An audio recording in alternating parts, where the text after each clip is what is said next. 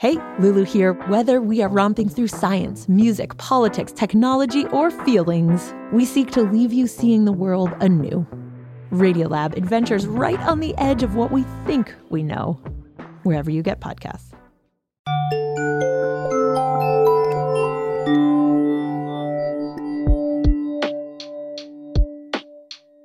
It's the takeaway. I'm Melissa Harris Perry. Last month, violence took over Sudan's capital of Khartoum. It's now spread throughout the entire country, and thousands of civilians have fled from the chaos seeking refuge. They fled to nations like Chad, Egypt, and other neighboring countries. Now, despite a second 72 hour ceasefire, violence has continued, and nations, including the U.S., have evacuated their diplomats and citizens out of Sudan. Now, violence here is stemming from the long rivalry between two generals. And the fighting between the two rivals has resulted in attacks on healthcare facilities and the destruction of the airport. Civilians trapped in the capital are facing shortages of medicine, fuel, and food, and are unable to leave their homes without fear of being killed. To get a closer look at what's happening in Sudan, we spoke on Tuesday morning with Lynsey Chutel, New York Times reporter from the Johannesburg Bureau. Lynsey, welcome to the takeaway. Thank you for having me. All right, can you talk with me about who these two generals are? So the two men at the center of this conflict are General Abdel Fattah al-Burhan and Mohammed Hamdan, widely known as Hemeti. General um, al-Burhan has been a member of the Sudan uh, Sudanese armed forces. He's a four-star general. Um, he was uh, he's led a grinding counterinsurgency campaigns in several parts of the country, and he was also the man that helped crush the Darfur uprising in the early 2000s. Hemeti's career, as we know it today, also stems from that uprising. The story goes that he was a camel trader who turned, who became a militia commander. Um, he was part of the Janjaweed, a group whose leaders still face charges of crimes against humanity at the International Criminal Court. Um, Hemeti proved to be a wily political player, though, and he used his position to amass wealth and power. Fast forward to 2000 to 2019, when there was a massive civilian protest in Sudan that brought down the three-decade-long rule of Omar al-Bashir. The two men turned on Omar al-Bashir and eventually backed the civilian uprising, but that didn't last long. By 2021, both of them had backed a military coup, removing the prime minister of the country. And those are just some of the steps that have led to the conflict that we're seeing today. Now, this story is in many ways not uh, a novel one, um, either on the continent or in other parts of the world, where this sort of initial military efforts, presumably to throw up a civilian led uh, democratic government, result within sometimes within days, sometimes within years, instead in military control. Yeah, and I think that's what's so particularly heartbreaking about the Sudanese example is that if you remember in 2019, it was such a moment for the continent and the region to see a civilian led um, uprising standing outside the military demanding change. And they seemed for a moment to get that change. There was a glimmer of hope, and they had, but then it, they had the backing of the military. But then, of course, that military council turned on the civilians and and we slowly saw the sort of this creeping military rule and in part because neither man wants to let go of power up until days before this conflict broke out both men were sitting with western diplomats sitting with diplomats from around the continent discussing a path towards civilian rule but at the same time they were both shoring up their men around the capital khartoum to make sure that they maintained power so in the event that they didn't get what they wanted on the table, that they would walk away and they would go to war. And that's what we've seen. And the main issue here was that the Rapid Support Forces, who the group that is led by Hemeti, they, they are supposed to be subsumed as part of the Sudanese armed forces. The question is whether it will be over 10 years, as Hemeti has asked, because that allows him to maintain power, or two years, as Al Burhan wants.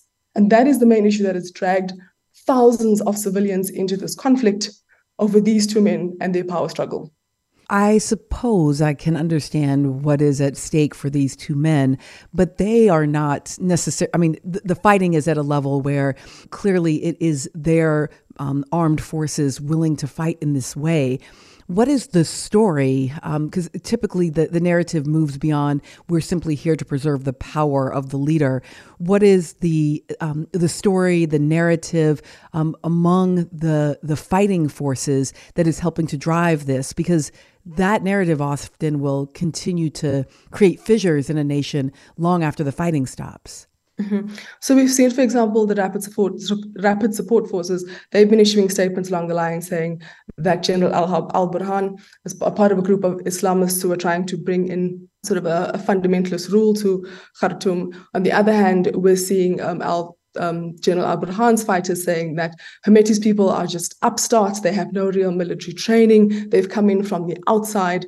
They've challenged the um, what is the long-standing um, political elite of the country and the, the, the military elite of the country too, and so and also Sudan unfortunately has had a history of fissures along what some have described as African and Arab leaders, and so what we're seeing now is that even even though those words aren't exactly being used by the people that I'm speaking to, there's a sense that the you know the rapid support forces are people who come from outside people who come from the sticks, people who don't deserve to be in power and in leadership. And the others are the, the, rapid support forces are saying, well, now it is our turn. So with the rapid support forces, for example, because they're being seen as upstarts, because they're being seen as outsiders, they're pushing to be accepted into this um, Sudanese political elite that sort of insider outsider status um, again can have very long term consequences again even beyond sort of immediate fighting. But i'm also wondering in the context of the immediate violence is there any sense of um, of it stopping anytime soon? I mean given that the fighting seemed to continue right through both of these so-called ceasefires. I think that's been the most difficult thing to predict here because the fighting seemed to have caught so many people by surprise when it, when it broke out. So what's been happening is that for example, when the United, when the um, State Department announced that there was a ceasefire, a 72-hour ceasefire, that the State Department also said that it had been speaking to both sides of the conflict. So these these people are these, these fighters are still negotiating to an extent, but they are also continuing to fight in the streets. And this is what makes it such a difficult battle to predict because it's happening in the streets of Khartoum. Khartoum has been turned into a ghost town that suddenly changes into a into an active war zone with uh, members of the rapid support, support forces having fanned out over the city. They've taken over buildings, they've taken over hospitals, taken over homes, taken over schools, and they're fighting from those areas. And the Sudanese armed forces are using their air advantage um, dropping airstrikes on on these buildings. And so what happens is, is that it's very difficult. For now, most of the violence is concentrated in the capital. And the only solution, it seems, from those I've spoken to on the ground is to get the two generals at the table. But we know that the two generals have been at the table before. And so there isn't a lot of hope from the people that I speak to who are still in Khartoum and those who have fled. We're taking a quick pause. More on the brutal situation in Sudan right after this.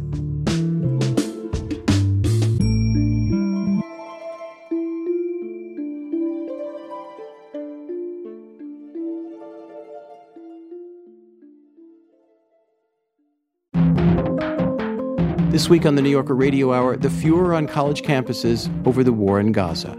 Students have tried to have dialogue over and negotiate differences in how they see the world, even as they respond to tragedies and crimes overseas. Students and faculty from Harvard University on the New Yorker Radio Hour from WNYC Studios. Listen wherever you get your podcasts.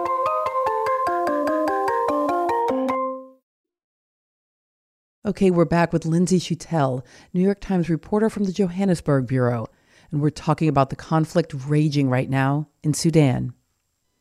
Can you talk a bit about the geographic importance of Sudan and why it is so coveted among regional and international powers?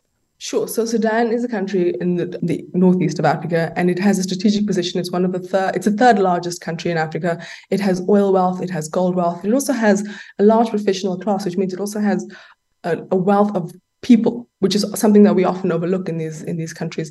Sudan strategically is on the Red Sea, which makes it a military advantage. It has Ethiopia to the south.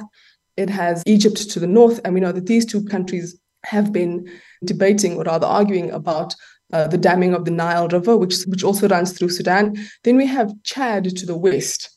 Um, and Chad, in particular, has, is a country that has also recently had a coup. And then we have South Sudan to the south, which is the newest country in Africa. And that was up until about a decade ago also part of Sudan. And South Sudan is in itself facing a humanitarian crisis. So a stable Sudan would have been a bulwark in this particular region.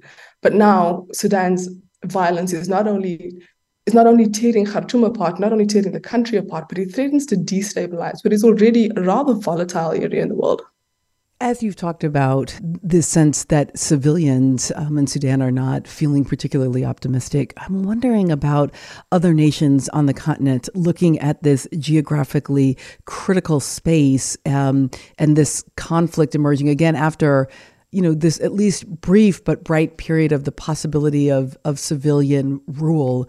What um, what might this mean for both neighboring nations as well as for the continent more broadly?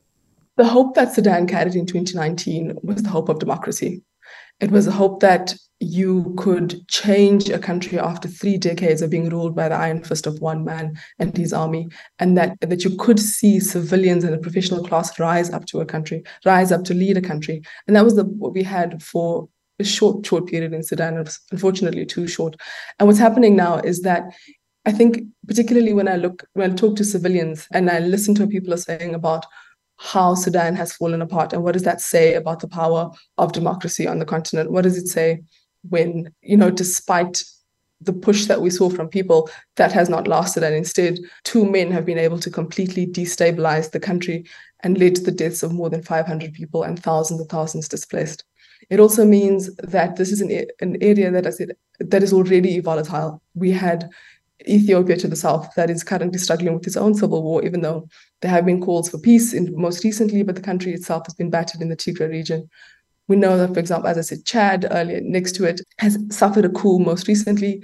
And so the question then is, and I think it's a question that is held for decades, that what is required for peace in the Horn of Africa? And I think the loss for some that I'm hearing from some analysts is that Sudan, if it had been a peaceful democratic Sudan, could have played a role in stabilizing the region. But unfortunately, for now, that seems to have passed as you talk about sort of what a peaceful and democratic Sudan could have meant for stabilizing the region, do you have a sense of where the international community currently stands now, beyond uh, the international community, beyond the continent, um, on this question of whether or not intervention or, of some kind um, is important here for the interests of um, Asian, European, and North and South American nations?